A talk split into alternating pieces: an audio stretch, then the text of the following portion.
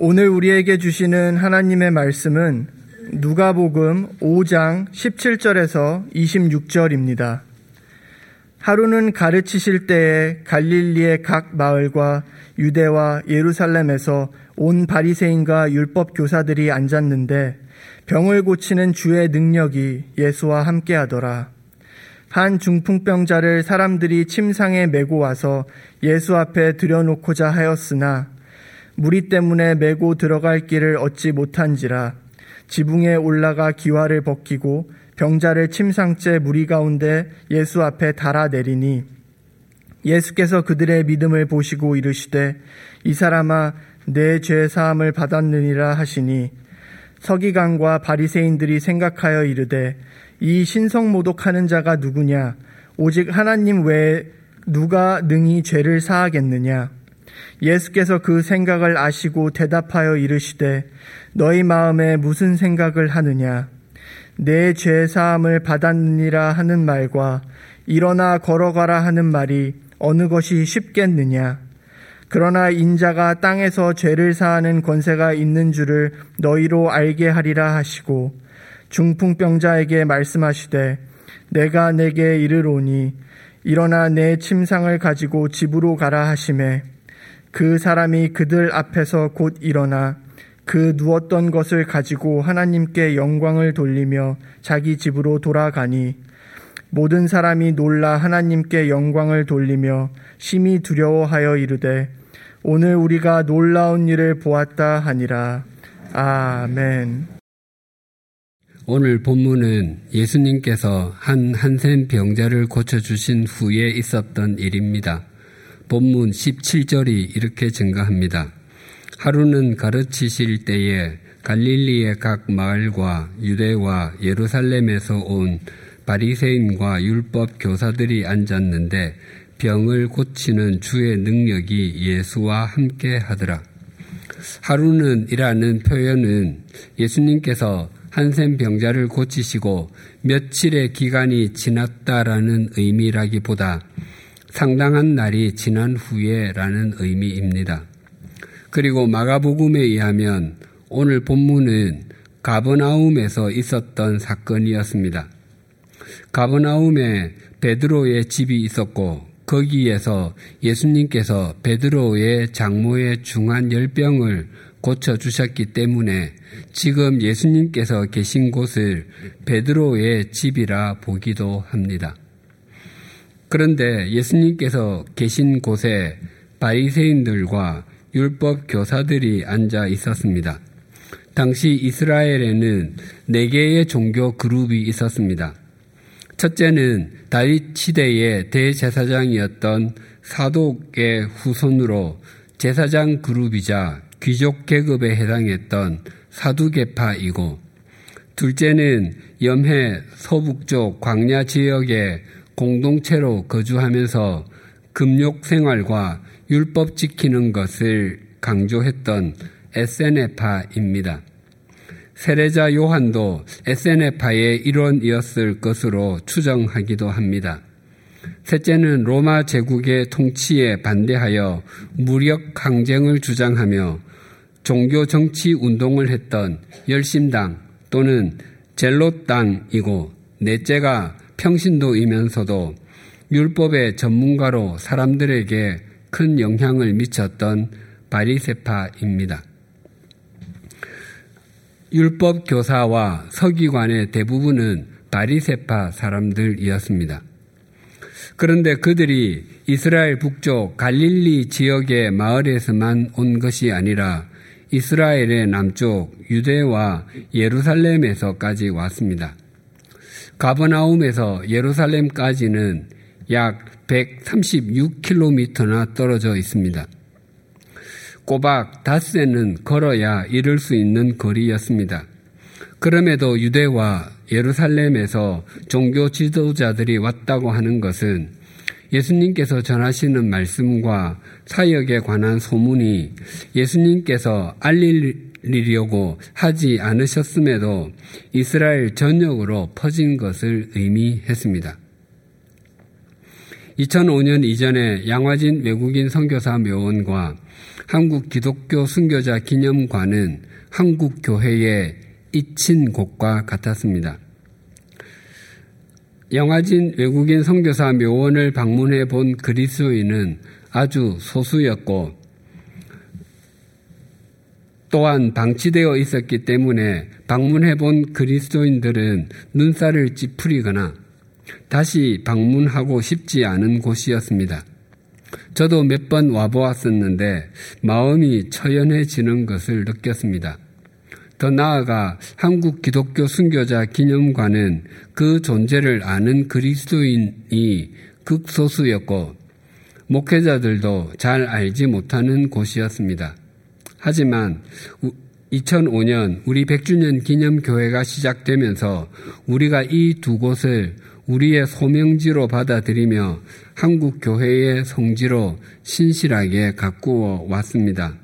그래서 지금은 양화진 외국인 선교사 묘원은 매년 10만 명에 가까운 사람들이 찾는 신앙의 터전이 되었고 리모델링 후 재개관을 앞둔 한국 기독교 순교자 기념관도 자신의 믿음을 되돌아보게 하는 기억의 장소가 되었습니다.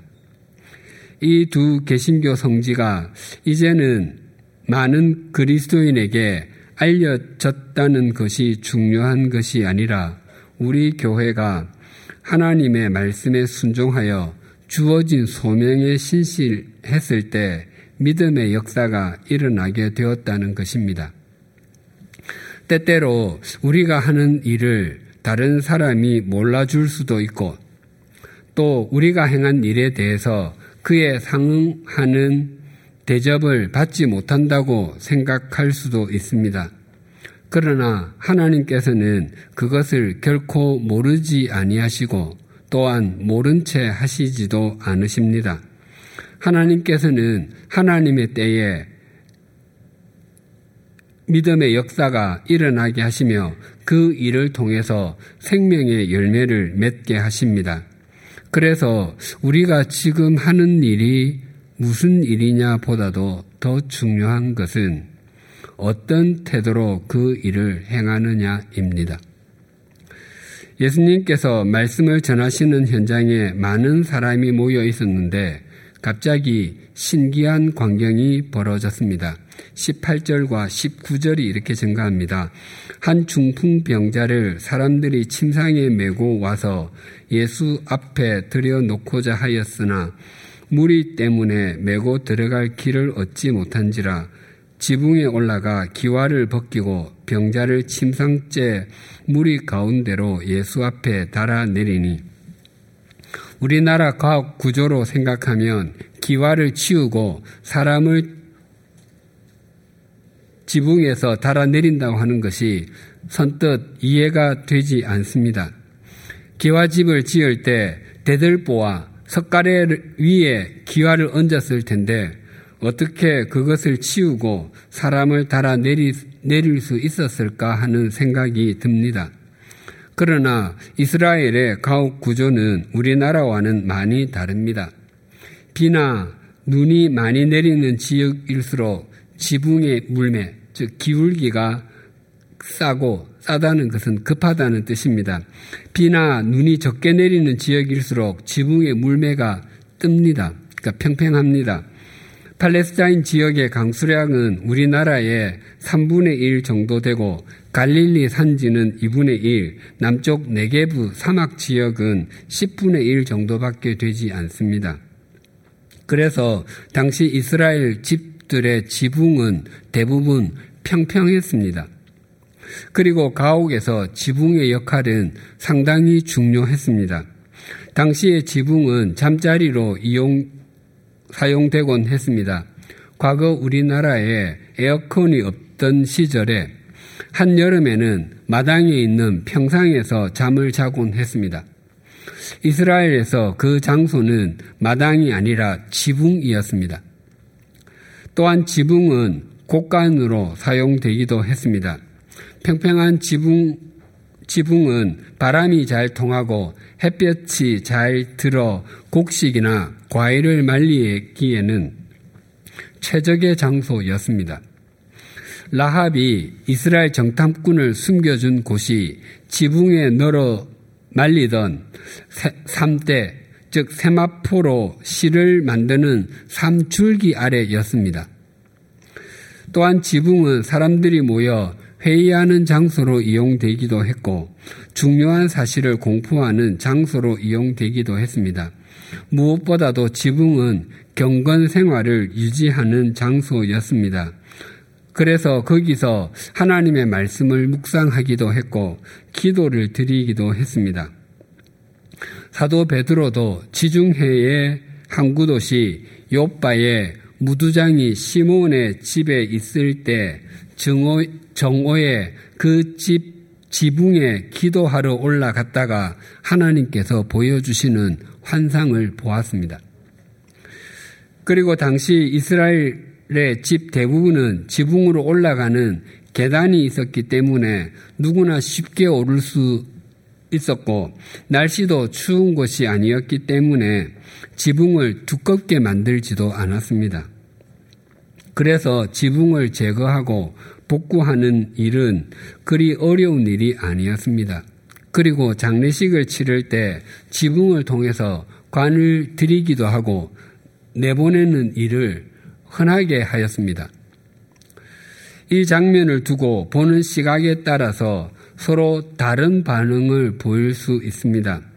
봐라, 저렇게 애를 쓰고 열심히 해야지 은혜도 받고 병도 고침을 받지라고 생각할 수 있습니다. 또 반대로 지붕을 뜯지 않고 밖에 있어도 예수님께서 원하시기만 하면 병을 고쳐주실 수 있을 텐데 꼭 그렇게 새치기를 하고 티를 내어야 하겠어라며 눈치를 주고 반감을 품을 수도 있을 것입니다. 그리고 틀림없이 그 방 안에 있던 사람들은 먼지를 뒤집어 써야 했을 것입니다.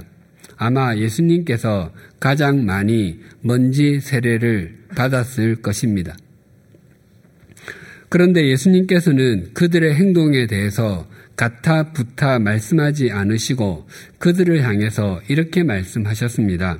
20절이 이렇게 증가합니다. 예수께서 그들의 믿음을 보시고 이르시되 이 사람아 내 죄 사함을 받았느니라 하시니 예수님께서는 그들의 믿음을 보셨다라고 하시는데 마가복음 2장에 의하면 중풍병자 즉 뇌졸중 환자를 데리고 온 사람은 4명이었습니다.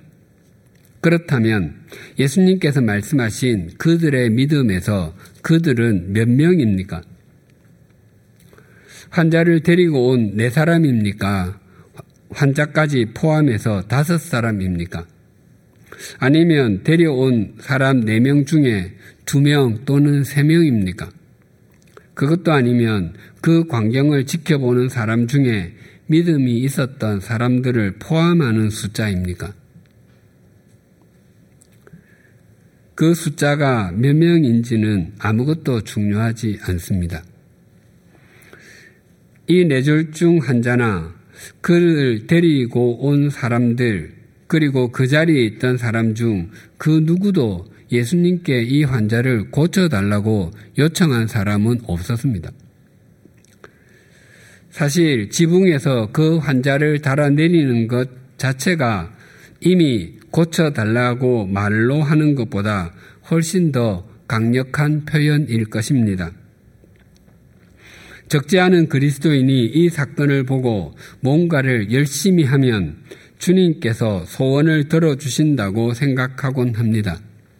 물론 하나님은 우리를 사랑하시고 우리의 일거수 일투족을 보시며 우리를 인도하시는 분이십니다. 그러나 본문의 내용은 어떻게 하면 질병을 고칠 수 있는가에 그 초점이 있지 않습니다. 예수님께서 이 환자를 향해서 이렇게 말씀하셨습니다. 이 사람아, 내 죄 사함을 받았느니라. 이 사람아는 따뜻함과 연민의 마음으로 부르는 호칭입니다. 마가복음에는 작은 자야라고 불렀다고 증거합니다. 이 말씀을 듣고 앉아 있던 바리새인들과 율법 교사들은 놀라서 까무러칠 지경이었습니다. 왜냐하면 죄사함의 선포는 하나님만이 하실 수 있는 일이었기 때문입니다.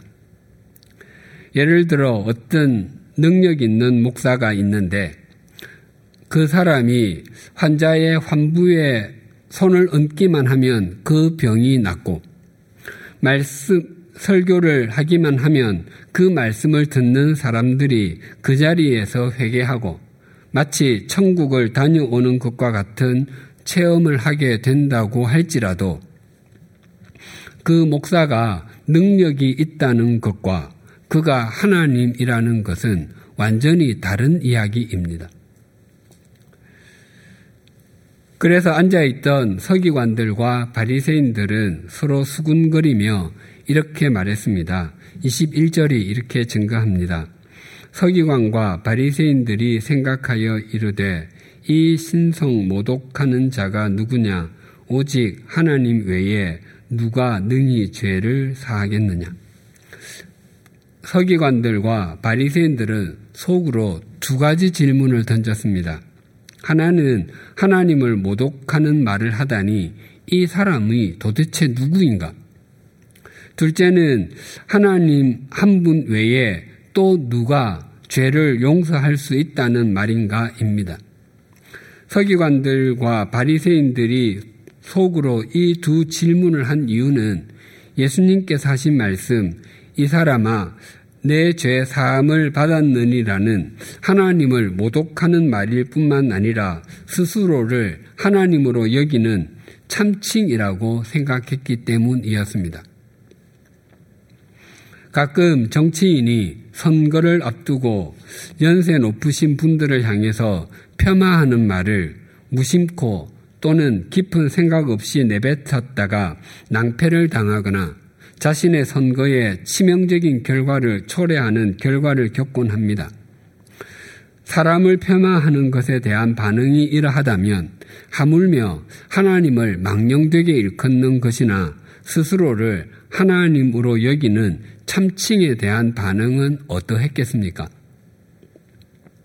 당시 법정에서 신성 모독의 죄를 범했다고 판결을 받으면 사형에 처해졌습니다.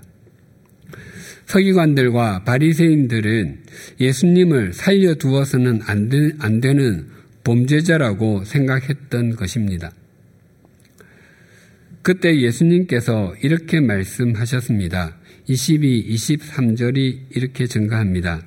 예수께서 그 생각을 아시고 대답하여 이르시되 너희 마음에 무슨 생각을 하느냐 내 죄 사함을 받았느니라 하는 말과 일어나 걸어가라 하는 말이 어느 것이 쉽겠느냐 어느 것이 더 쉽겠습니까? 뇌절중 환자에게 내 죄 사함을 받았느니라 라고 죄사함을 선포하는 것이 쉽겠습니까? 아니면 일어나 걸어가라 라고 치유됨을 선포하는 것이 쉽겠습니까? 사람에게는 전자가 쉽게 보일 수 있습니다. 왜냐하면 죄사함의 여부는 눈으로 확인할 수 있는 것이 아니기 때문입니다. 그러나 예수님께는 후자가 훨씬 더 쉽습니다. 사실 예수님에게 후자는 전혀 기적이 아닙니다. 지금까지 우리가 살펴본 것처럼 예수님께서는 귀신 들려 소리를 지르는 사람을 온전하게 해주셨고 베드로의 장모의 중한 열병도 고쳐주셨고 온몸에 한센병이 가득했던 사람도 치유해 주셨습니다.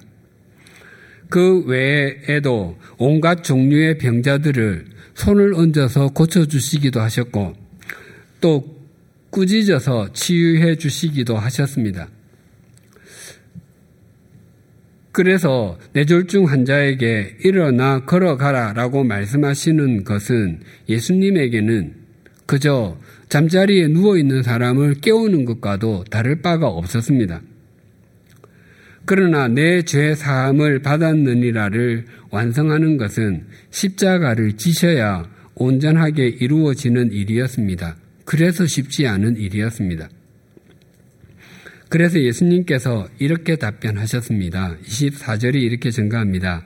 그러나 인자가 땅에서 죄를 사하는 권세가 있는 줄을 너희로 알게 하리라 하시고 중풍병자에게 말씀하시되 내가 내게 이르노니 일어나 내 침상을 가지고 집으로 가라 하시며 즉 내게 예수님께는 후자가 쉽지만 너희 서기관들과 바리새인들이 어렵다고 생각하는 후자 병을 고치는 것을 행함으로 나에게 전자 즉 죄를 사하는 권세가 있음을 증명하시겠다고 하시는 것입니다. 오늘 본문은 어떻게 하면 자신의 질병이 고침받을 수 있는지를 알게 해 주기 위해서 기록된 것이 아닙니다. 또한 얼마나 열심히 하면 자신의 문제가 해결받을 수 있는지를 가르쳐 주기 위해서 기록된 것도 아닙니다. 예수님께서 죄를 사하기 위해서 이 땅에 오셨고 그렇기 때문에 그 죄를 사하는 권세가 예수님에게 있다는 것이 오늘 본문의 초점입니다. 그렇다면 죄 사함을 받는다는 것은 무슨 의미입니까? 죄 사함을 받는다는 의미는 죄로 인해서 하나님과의 관계가 단절되었던 것이 회복되는 것을 의미합니다. 그래서 성경에서 말하는 죄는 바르지 못한 행실과 더불어 하나님과의 관계 하나님과 바른 관계 속에 있지 못하고 하나님과 단절된 상태에 있는 것을 뜻합니다. 구역 성경 공부 시간에 열왕기상을 나누고 있습니다. 이스라엘의 왕 중에서 선하고 의로운 사람을 대표하는 인물은 다윗 왕일 것입니다. 반대로 하나님 보시기에 늘 악했던 대표적인 인물은 아합 왕을 들 것, 들 수 있을 것입니다. 그래서 구약 성경 열왕기에서 선한 왕을 표현할 때는 다윗과 비교해서 말하고 악한 왕을 표현할 때는 아합과 비교해서 말하곤 합니다. 그리스도인들은 다윗 왕에 대해서는 비교적 잘 알고 있습니다. 그런데 아합 왕에 대해서 아는 것이 별로 없습니다. 아합 왕이 행한 일 중에서 눈에 띄는 나쁜 짓은 나봇의 포도원을 빼앗은 것입니다. 아합 왕이 사는 사마리아 왕궁 가까운 곳에 나봇의 포도원이 있었습니다. 아합 왕은 그 포도원을 자신의 채소밭으로 만들고 싶어 했습니다. 그래서 나봇에게 제안했습니다. 이 포도원보다 더 좋은 포도원을 줄 터이니 물물 교환을 하든지 아니면 포도원을 돈을 지불하고 사고 싶다고 했습니다. 그러나 나봇은 이 땅은 조상의 유산이기 때문에 물물 교환을 할 수도 없고 돈을 받고 팔 수도 없다고 했습니다. 그 대답에 아합 왕은 실망하여 왕궁으로 돌아와 들어눕고는 밥을 먹지 않을 정도로 상심했습니다. 나봇을 모함하고 거짓 증인을 세워 죽게 만들고 포도원을 빼앗은 것은 그의 부인 이세벨 왕비였습니다. 아합 왕은 여로보암 이세와 더불어 다윗과 솔로몬 이후에 쇠퇴한 이스라엘 국력을 뛰어난 정치적인 역량으로 회복한 왕이었습니다. 그래서 백성들로부터는 강한 지지를 받았습니다. 반면에 다윗 왕은 가 있어야 할 전장에 나가지 아니하고 저녁 무렵에 침대에서 일어나 왕궁 옥상을 거닐다가 한 여인이 목욕하는 것을 보고 정욕의 노예가 되었습니다. 그 여인은 충신 우리아 장군의 아내였습니다. 다윗은 거기서 멈추지 않고 그 여인을 데리고 와서 가늠했고 그 여인은 임신했습니다. 다윗 왕은 자신의 행위를 가리기 위해서 전장에 있던 우리아를 불러서 전세를 묵는 척하고 발이라도 한번 씻으라며 집으로 돌려보냈더니 우리 아는 다른 사람들은 고생하는데 나만 집으로 갈 수 없다며 다른 군인들과 함께 잠을 잤습니다. 그래서 그 다음날 술을 잔뜩 먹여서 집으로 가라 했더니 또 집으로 가지 않았습니다. 결국 전장으로 다시 보내서 그를 전사하게 했습니다. 누가 더 큰 죄를 저질렀고 누가 더 악하게 행했습니까? 그럼에도 아합 왕은 반면 교사의 샘플이고 다윗 왕은 정면 교사의 본보기와도 같습니다.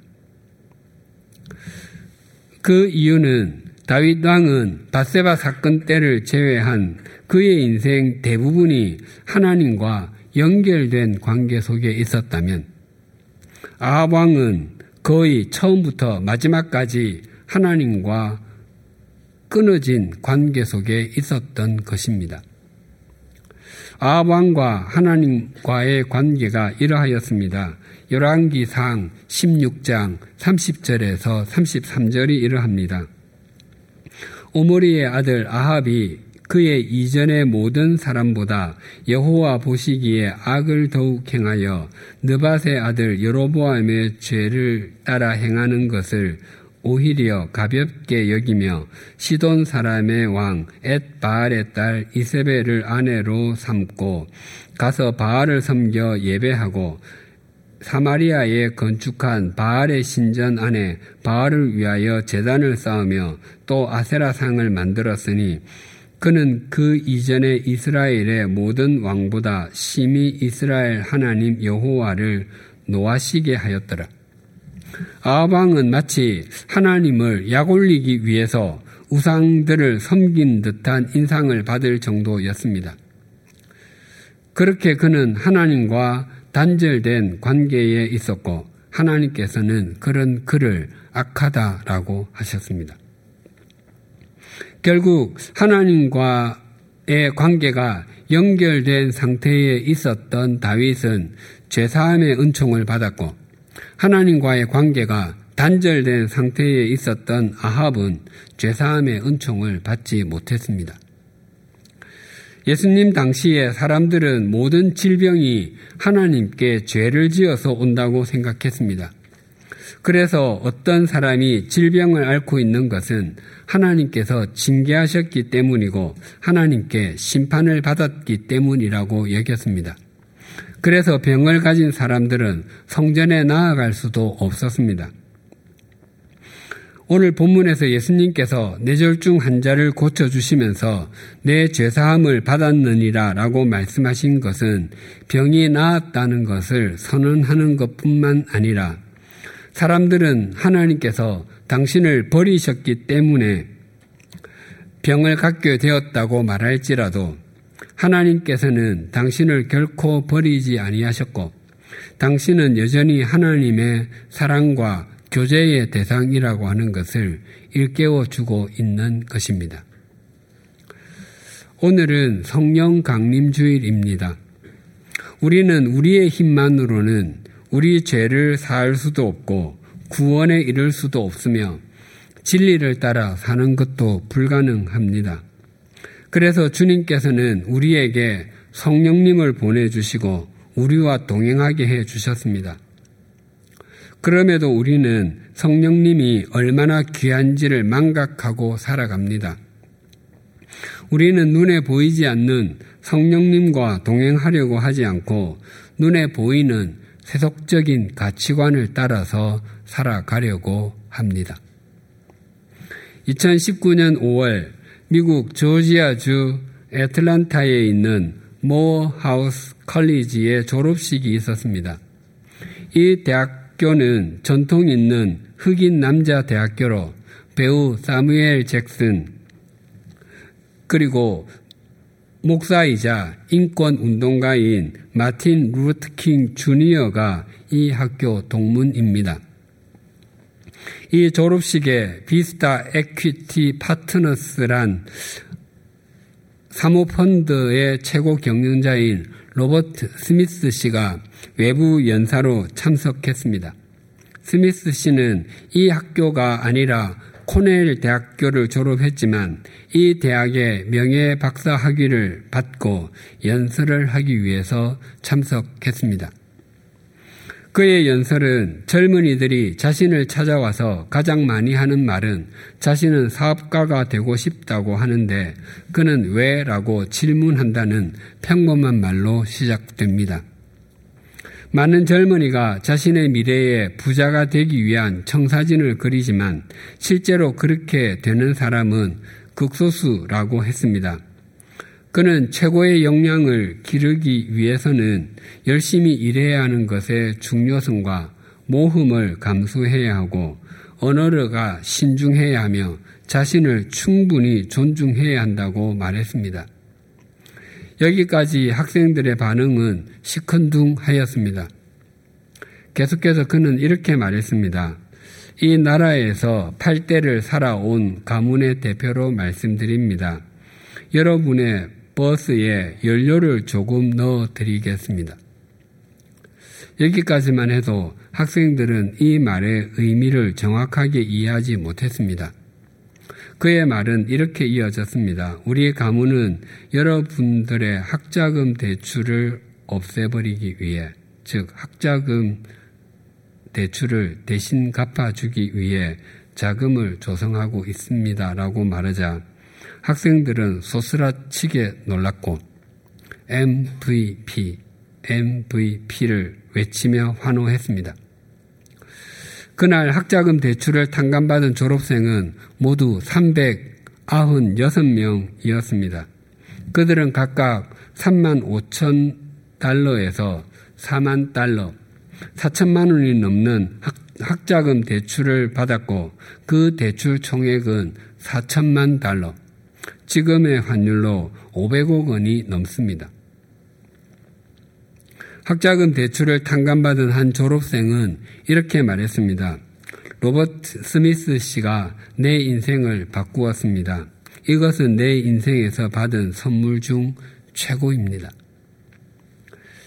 모 하우스 칼리지의 졸업식을 생각하면서 졸업생들이 MVP를 외치며 감격하는 장면과 우리가 매주일 드리는 예배를 생각해 봅니다. 로버트 스미스 대표는 졸업생의 학자금 대출을 대신해서 갚아 주었습니다.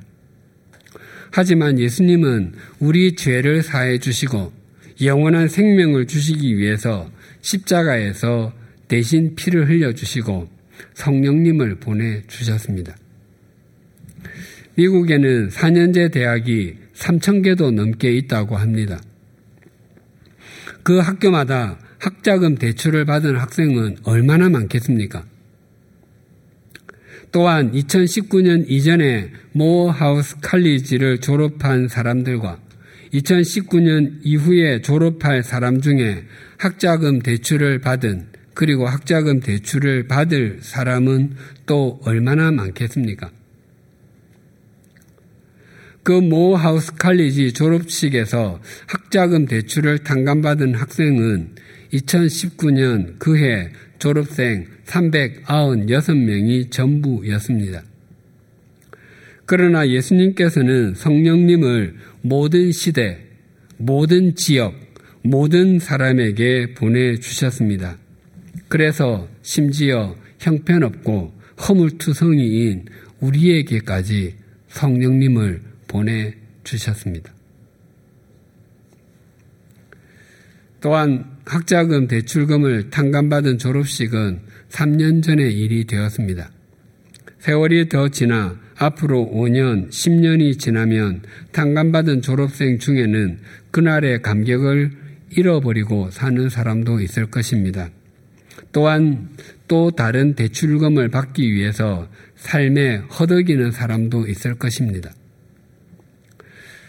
그리고 그날 깜짝 선물을 전한 분과 그분의 회사가 모든 대학의 졸업생의 대출금을 다 갚아줄 수도 없습니다. 그러나 성령님은 영원히 풍성하신 분이십니다. 또한 우리를 진리로 인도하시고 우리가 이 땅에서 마지막 숨을 내쉬는 순간까지 그리고 그 이후에도 우리와 영원히 동행하시는 분이십니다.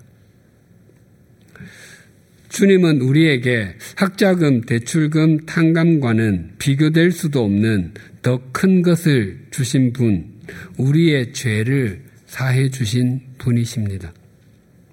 또한 우리가 유한 속을 살면서도 영원에 잇된 삶을 살게 하시며 우리를 진리로 인도하시기 위해서 성령님을 보내어 주신 분이십니다.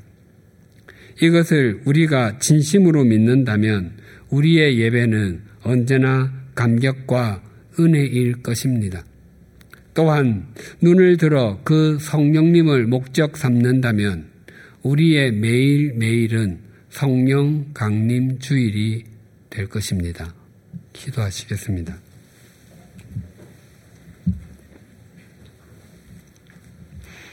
하나님 아버지, 우리는 다른 사람에 의해 지붕에서 달아 내려진 네줄중 한자와 같은 존재인 것을 고백합니다. 주님께서 우리 죄를 사하여 주시고 일어나 걸어가라고 선언해 주시지 않으셨더라면 우리는 우리 삶의 자리에 누워 세속적인 가치관을 따라 살았을 것입니다. 하지만 주님의 선언으로 우리는 일어서게 되었고 영원한 생명을 누리게 되었습니다. 그 은총을 잊지 않게 하여 주시옵소서. 또한 오늘 성령 강림 주의를 맞이하여 항상 성령님의 은혜 속에 머물며 성령님의 인도하심을 받기를 소망합니다. 언제 어디서나 주님을 향해 눈을 들고 주님을 목적 삼는 삶을 살아가게 하여 주시옵소서. 무엇보다도 주님께서 우리 죄를 사해 주시고 생명의 삶을 살게 하신 것이 학자금 대출금을 탕감받은 것과는 견줄 수 없이 더 존귀하고 우리를 감격하게 하는 것임을 잊지 않게 하여 주시옵소서. 주님께서 우리의 죄를 사해 주신 은총을 망각하고 눈에 보이는 세속적인 가치관을 따라 돌진하는 어리석은 삶을 살지 않게 하여 주시옵소서. 그리하여 우리가 드리는 예배가 언제나 감격이 되게 하시고 우리의 매일매일이 성령 강림 주일이 되게 하여 주시옵소서 예수님의 이름으로 기도드립니다. 아멘.